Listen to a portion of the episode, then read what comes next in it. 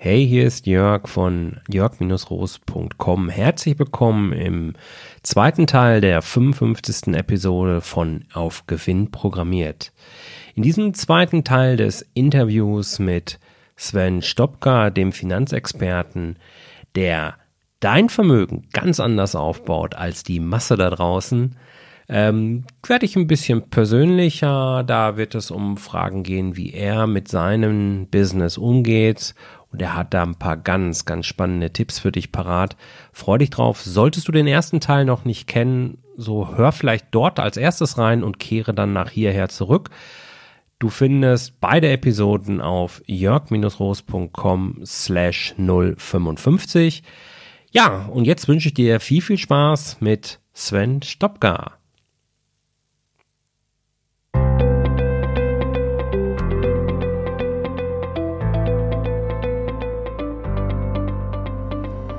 Herzlich willkommen bei Auf Gewinn programmiert, dem Podcast für Unternehmer, die nicht unbedingt schnell erfolgreich sein wollen, dafür aber dauerhaft erfolgreich.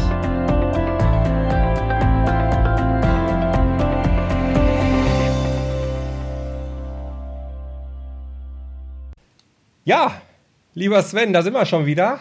Teil 2 unseres Interviews. Ich freue mich sehr darüber. In diesem Teil möchte ich jetzt sehr gerne mit dir so ein bisschen mehr über dich nochmal erfahren und deine Erfahrungen letzten Endes so ein bisschen hinterfragen, beziehungsweise aus diesen lernen zu können. Aber wenn ich eins gelernt habe in den letzten Jahren, ähm, gerade die erfolgreichen, wirklich erfolgreichen Unternehmer, die versuchen möglichst viel von anderen Menschen zu lernen. Wie machen sie denn was? Wie organisieren sie sich? Welche Erfahrungen haben sie? Welche Erlebnisse haben sie besonders geprägt? und können das dann eben adaptieren. Deswegen stelle ich immer ganz gerne auch nochmal so ein paar Fragen zu dir und äh, deiner Vergangenheit, wenn man das so sagen darf. Ich hoffe, das ist so für dich okay. Aber sicher doch. Ja, gut. Beschreib doch einfach mal, wie sieht so ein typischer Arbeitsalltag bei Sven Stopka aus?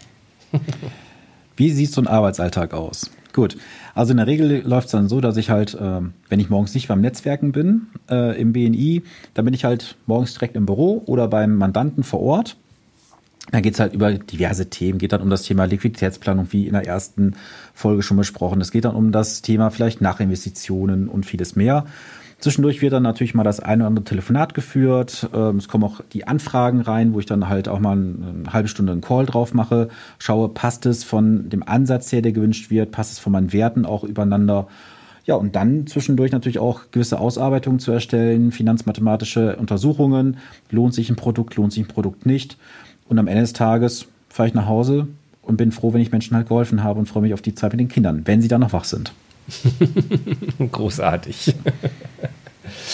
Gibt es momentan so ein Herzensprojekt, ähm, das du so hast oder irgendetwas, woran du mit besonders viel Liebe arbeitest oder ist es äh, einfach die Leidenschaft verteilt auf alle deine Kunden? Also Projekt würde ich jetzt so mal nicht sagen. Es ist generell die, die Leidenschaft dabei, die ich mit meinem Beruf ausübe, denn es ist für mich immer wieder eine innere Freude, wenn ich dann am Ende des Tages weiß, so nach zwei, drei Beratungssessions haben wir jetzt ähnlichen Plan auf dem Tisch. Die wissen jetzt, wie sie richtig investieren müssen. Sie wissen jetzt, sie können ihr Ziel noch erreichen und es ist nicht zu spät. Und wenn wir dann so in einem Jahresgespräch drin sind und sehen dann, hey, das, was wir vor einem Jahr besprochen haben, ist auch tatsächlich so eingetreten. Die haben ihre Erfolge, wo seit 10, 15 Jahren nicht zu sehen war das ist für mich echt eine, eine, große Befriedigung innerlich, wenn ich weiß, super, ich kann den Menschen auch wirklich helfen mit meinem Wissen, meinen Umsetzungen.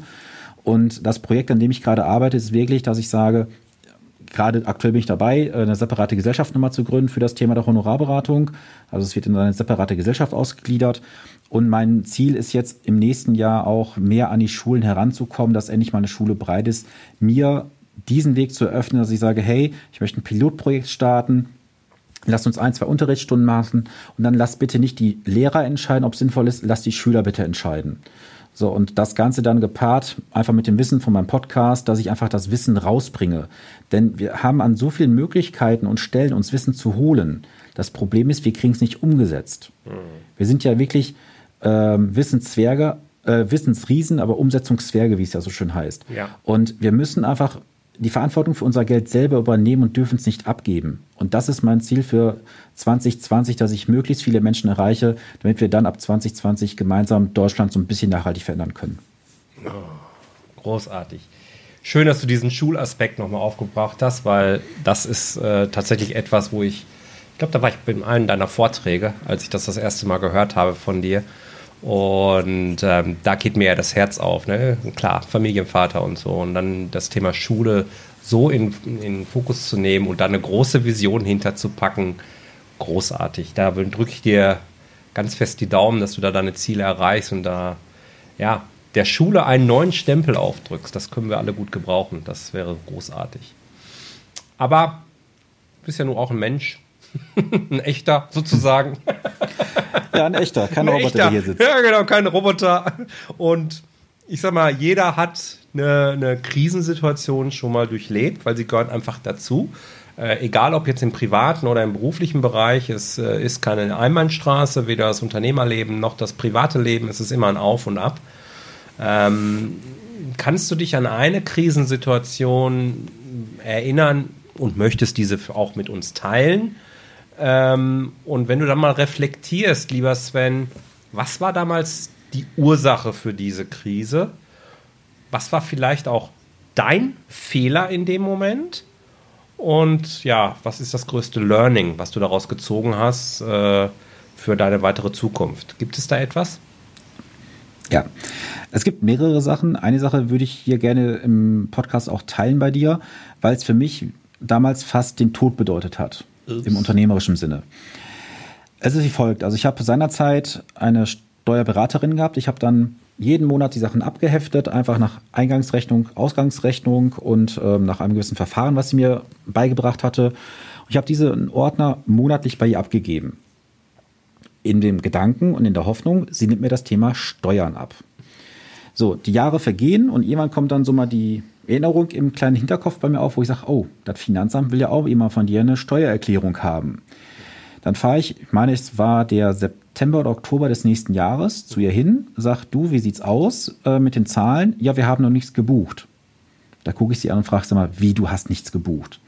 Ja, wir haben noch nichts gebucht, wir hatten so viel zu tun, dann machen wir mal die Tage. Also ist mir fast alles aus dem Gesicht gefallen, wo ich dachte, was geht jetzt hier ab? Mhm. Die Ursache war einfach, ich habe nicht nachgefragt zwischendurch, ich habe die BWA nicht angefordert. So, ich habe einfach wirklich wie so ein Kapitän im Nebel einfach das Schiff laufen lassen, ohne zu sehen, dass ich geradewegs auf einen Eisberg zusteuere. Mhm.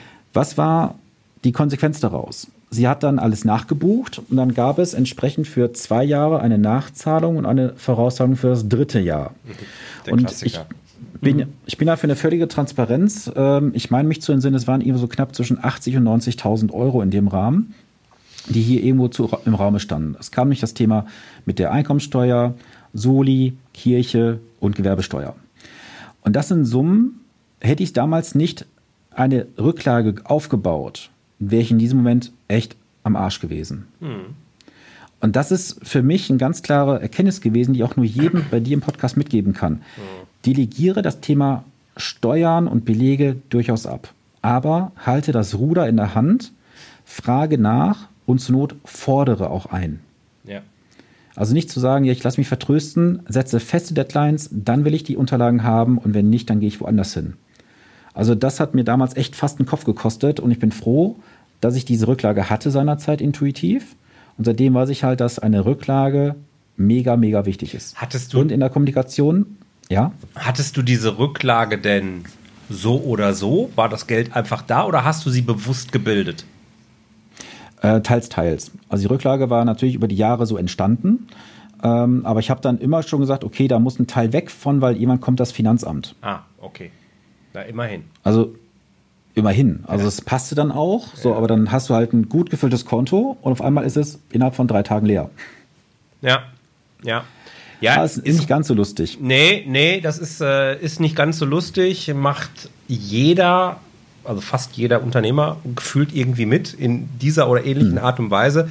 Es gibt ja auch eine Podcast-Folge, die Nummer kann ich mich jetzt gerade gar nicht dran erinnern, habe ich mal von einer ähnlichen Geschichte, die mich persönlich ja selbst betrifft, auch berichtet. Das wäre ja fast genau so gegangen, wären nicht ganz diese Summen gewesen, aber so weit weg davon auch nicht. Also sie hätten mich auch ausgenockt in dem Moment, wenn ich das jetzt nicht ja. auf dem Schirm gehabt hätte und Rücklagen gebildet habe. Ähm, gut, bei mir war es jetzt noch eine andere Situation, weil ich keinen Steuerberater habe, konnte ich die Schuld noch nicht mehr von, von mir weisen, außer zum Finanzamt. Aber äh, okay, anyway.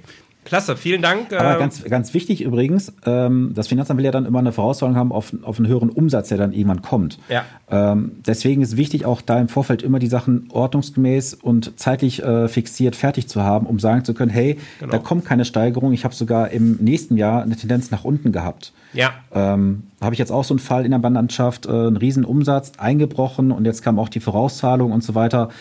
Die hatten zum Glück ihre Sachen fertig und konnten sagen, hey, wir haben da einen Umsatzrückgang von irgendwie 36 Prozent. Genau. Wir müssen reduzieren, weil ansonsten wäre es ja de facto auch eine Steuerhinterziehung unter Umständen. Ja, da bin ich aber kein Rechtsanwalt für. Ich habe es nur mal gehört. Äh, ja, ob Steuerhinterziehung ja oder nein, äh, das ist egal. Aber äh, was nicht egal, aber das, das soll jetzt mal nicht das Thema sein. Aber was, was ich viel wichtiger finde, ist das Learning daraus. Das wissen nämlich auch nicht alle.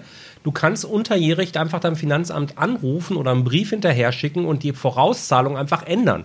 Das ist gar kein Thema. Gerade wenn wir relativ am Anfang unseres Businesses stehen, äh, passiert das ja regelmäßig, ja. Ähm, dass eben doch mal deutlich mehr kommt, dann kommt auf einmal ein großer Kunde, dann fällt ein großer Kunde wieder weg und äh, das kann ja immense Auswirkungen haben. Und äh, dass das eben nicht passiert und dich dann finanziell in den Ruin treibt, obwohl du eigentlich einen geilen Job machst, äh, dafür kann man dann eben auch mit dem Finanzamt reden. Also es sind ja auch ganz normale Menschen. Manchmal glaubt man es nicht, aber ich kenne auch viele ne-, nette Leute und flexible. Aber wichtig, aber wichtig ist, Jörg, du musst halt immer mit dem Finanzamt einen guten Draht haben. Geht ja, ja nicht darum, genau. wie du schon sagst, es sind Menschen. Genau. So, aber wenn du deine Zusagen einhältst, ob das jetzt bei der Bank ist, bei deinem Berater, Steuerberater, Finanzberater, wenn du Zusagen machst und sie einhältst, genau. kannst du auch in der Regel von jedem einen Gefallen haben. Genau. So, und das ist bei mir genauso. Wenn jemand sagt, boah, ist aber ein Stück aus der Pulle das Honorar, dann sage ich, okay, dann lass uns über eine irgendeine Ratenzahlung sprechen. Genau. Ich nehme da keine Zinsen für, aber lass uns einfach offen miteinander kommunizieren, dann genau. findet man immer eine Lösung. Ja, ganz genau. Finde ich und gerade mit Behörden ist das mega wichtig. Ja, absolut. Auch nochmal ein sehr, sehr guter Tipp. Äh, nicht einfach das Schwarz auf Weiß nehmen und als Gesetz, sondern mit den Menschen reden. Am Ende passiert Business immer noch auf zwischen Menschen und äh, auch im Finanzamt sitzen die Leute und hören einem zu und können vieles verstehen, wenn man es dann vernünftig argumentiert und miteinander vernünftigen Ton kommuniziert. Das ist das A und O, absolut. Sven, was ist dein bester Tipp im Umgang mit Zahlen und Finanzdaten? Kann jetzt ein Tipp sein, im Sinne ein fachlicher Tipp. Du hast ja schon unheimlich viel rausgehauen. Vielleicht hast du noch einen Bonustipp oder so. Kann aber natürlich auch ein Buchtool oder irgendeine Webseite sein. Also das Wichtigste ist erstmal, dass jeder sich mit seinen eigenen Zahlen beschäftigt. Das heißt, der Unternehmer in deinem Fall natürlich dann richtig bei dir adressiert. Wie kann ich das Unternehmen weiter nach vorne bringen? Ähm, wie kann ich mehr Umsatz machen? Wie kann ich Kosten reduzieren? Also wirklich mhm. Zahlen, Daten, Fakten auf den Tisch. Äh, als Privatperson ebenso. Nimm dir mal einfach deinen vielleicht in die Jahre kommenden Ordner aus deinem Schrank heraus. Schau dir an, was hast du dort überhaupt drin? Verstehst du das, was du dort hast? Und dann geh doch mal einfach in dich hinein und fühle, ob das, was du dort hast, für dich äh, sich noch richtig anfühlt. Hm. Wenn es nicht so ist, dann hol dir einfach das notwendige Basiswissen, um das, was da drin ist, auch zu verstehen. Und mach doch vielleicht mal Folgendes. Ähm, ist jetzt vielleicht ein bisschen ketzerisch die Aussage, aber geh doch mal einfach auf deinen bisherigen Berater zu und frage mal, ob er, ob er dir das, was du dort hast, mal analysieren kann und auch mal offenlegt, was diese Produkte überhaupt für ihn gebracht haben. Denn, wie ich schon eingangs sagte, es ist die einzigste Branche, wo wir nicht bereit sind zu fragen, was kostet mich das? Mhm. So, aber ist es doch dein gutes Recht zu wissen, was hat derjenige an mir verdient? Mhm. Denn wenn du heute dein Auto zur Inspektion bringst zu BMW, weißt du auch, das Ding kostet dich 500 Euro. Und kriegst dafür eine Inspektion, dass du wieder 15, 20, 30.000 Kilometer fahren kannst.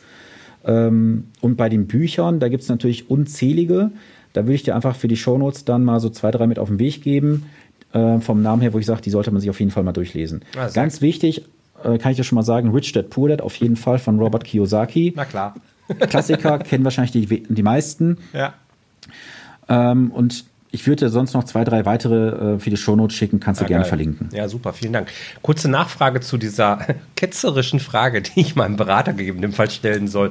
Ist der denn auskunftspflichtig in dem Moment? Ich meine, ich kann eh nicht überprüfen, ob er die Wahrheit wahrscheinlich sagt, ne? Aber ähm, oder in Deutschland würde ich jetzt wieder erwarten, dass man mich ganz mit entgeisterten Augen anguckt und sagt, das geht sie doch jetzt eigentlich gar nichts an. Man kann nicht sagen, natürlich geht mich was an, aber naja. Oder gibt es da irgendwie ja, eine Möglichkeit, dass ich das überprüfen kann sogar?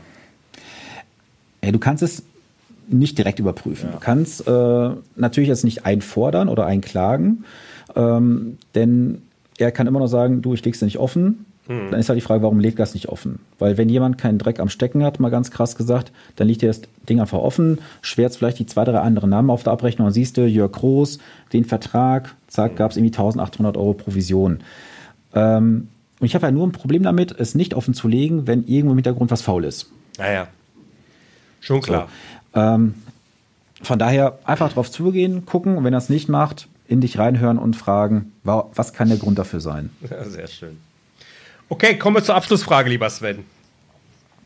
Stell dir mal vor, Gerne. du hast freie Wahl, keine Grenzen, keine Hürden. Wie würdest du leben? Wo würdest du leben? Was würdest du machen? Und besonders spannend, was hatte der Rest der Welt dann davon?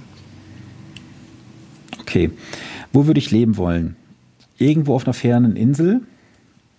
Fällt mir jetzt gerade so vielleicht mal ein, Malediven, Mauritius, wo auch immer, da wo okay. es wasserschön ist. Mhm. Wo es auch ein bisschen wärmer ist als in Deutschland. Okay. Was würde ich machen? Ich würde erstmal natürlich meine Familie mitnehmen, also meine, meine Partnerin, meine Kinder, um erstmal auch ein gutes Umfeld um mich herum zu haben. Mhm. Und ich würde dann all das, was ich im Kopf habe, mal wirklich clustern und daraus ein Buch oder mehrere Bücher schreiben. Denn es gibt sehr viel an Informationen da draußen, nur du musst sie ja an 732 Stellen zusammenkramen. Mhm. Dann ist es teilweise Halbwissen, teilweise auch falsche Informationen. Und das, was ich schreiben würde, kommt ja aus der Praxis für die Praxis. Mhm. Es gibt sehr viele Bücher und Ratgeber da draußen, die sich mit dem Thema Geld, Investment beschäftigen, aber reine Theoriebücher sind. Mhm. Da ist niemand, der in der Praxis wirklich unterwegs ist. Mhm. Und was hätte der Rest der Welt davon? Wir können gemeinsam einfach unseren finanziellen Wohlstand nach oben heben. Mhm. Denn wenn du mal schaust, wir haben in Deutschland eine super hohe Sparquote von irgendwo knapp um die 28 Prozent. Mhm. Wir sind aber das Schlusslicht in Europa, was das Haushaltsnettovermögen angeht. Mhm. Der Haushaltsdurchschnitt in Deutschland hat ungefähr ein Vermögen von ungefähr um die, was sind's, knapp irgendwo zwischen 65.000 und 70.000 Euro. Mhm. Obwohl wir so viel sparen. Das hängt damit zusammen, weil wir einfach falsch investieren. Wahnsinn, wir verwahren Kapital und investieren nicht. Mhm. Und Länder wie Griechenland, Portugal, Spanien, die viel weniger sparen, haben deutlich mehr. So, und mein Ziel ist einfach, dass wir das Thema Geld in Deutschland nicht mehr tabuisieren, mhm. sondern wirklich offen darüber sprechen können und gemeinsam einfach mehr Vermögen bekommen, weil wir sind nicht die, ja, wir sind ja auf der einen Seite das Armenhaus in Deutschland, was das Thema Vermögen angeht. Aber irgendwie heißt es immer Deutschland das reiche Land in Europa. Das passt nicht zusammen und das möchte ich schon irgendwie dann ändern, wenn ich die Chance hätte. Ach, großartig. Ich hätte jetzt schon wieder siebenmal nachfragen können und dann machen wir die nächste lange Folge. Super. Lieber, lieber Sven, vielen, vielen Dank. Ich denke, das waren zwei ganz außergewöhnlich tolle Folgen. Es hat mir wahnsinnig viel Spaß gemacht. Vielen Dank für deine Offenheit, für die vielen Inputs, die du hier rausgehauen, viele praxisnahe Tipps, wo man wirklich direkt was mit anfangen kann. Ähm, alle Links zu dir packe ich natürlich in die Show Notes und ja, wir sehen uns beim nächsten Mal. Danke dir. Ja, danke dir, Jörg. Ciao. Ciao. Das war das Interview mit Sven Stopka. Ganz schön viel Input drin, oder? Meine Herren. Vielen, vielen Dank, lieber Sven, für dieses ausführliche und informative Gespräch. Ich glaube, da war wirklich für jeden Unternehmer da draußen was dabei. Ähm, alle Informationen zu Sven, zu seinem Podcast, zu seiner Webseite, wie du ihn erreichen kannst, ähm, findest du unter jörg-roos.com slash 055 und ich wünsche dir ganz, ganz viel Spaß dabei. Kontaktiere Sven unbedingt, denn er macht es wirklich ganz anders. Ich kann es dir nur empfehlen. Ich freue mich, dass du dieses Interview dir angehört hast. Und wenn du dann beim nächsten Mal wieder dabei bist, wenn es heißt, auf Gewinn programmiert mit Jörg Roos. Vielen Dank und bis bald. Bleib erfolgreich. Ciao, ciao.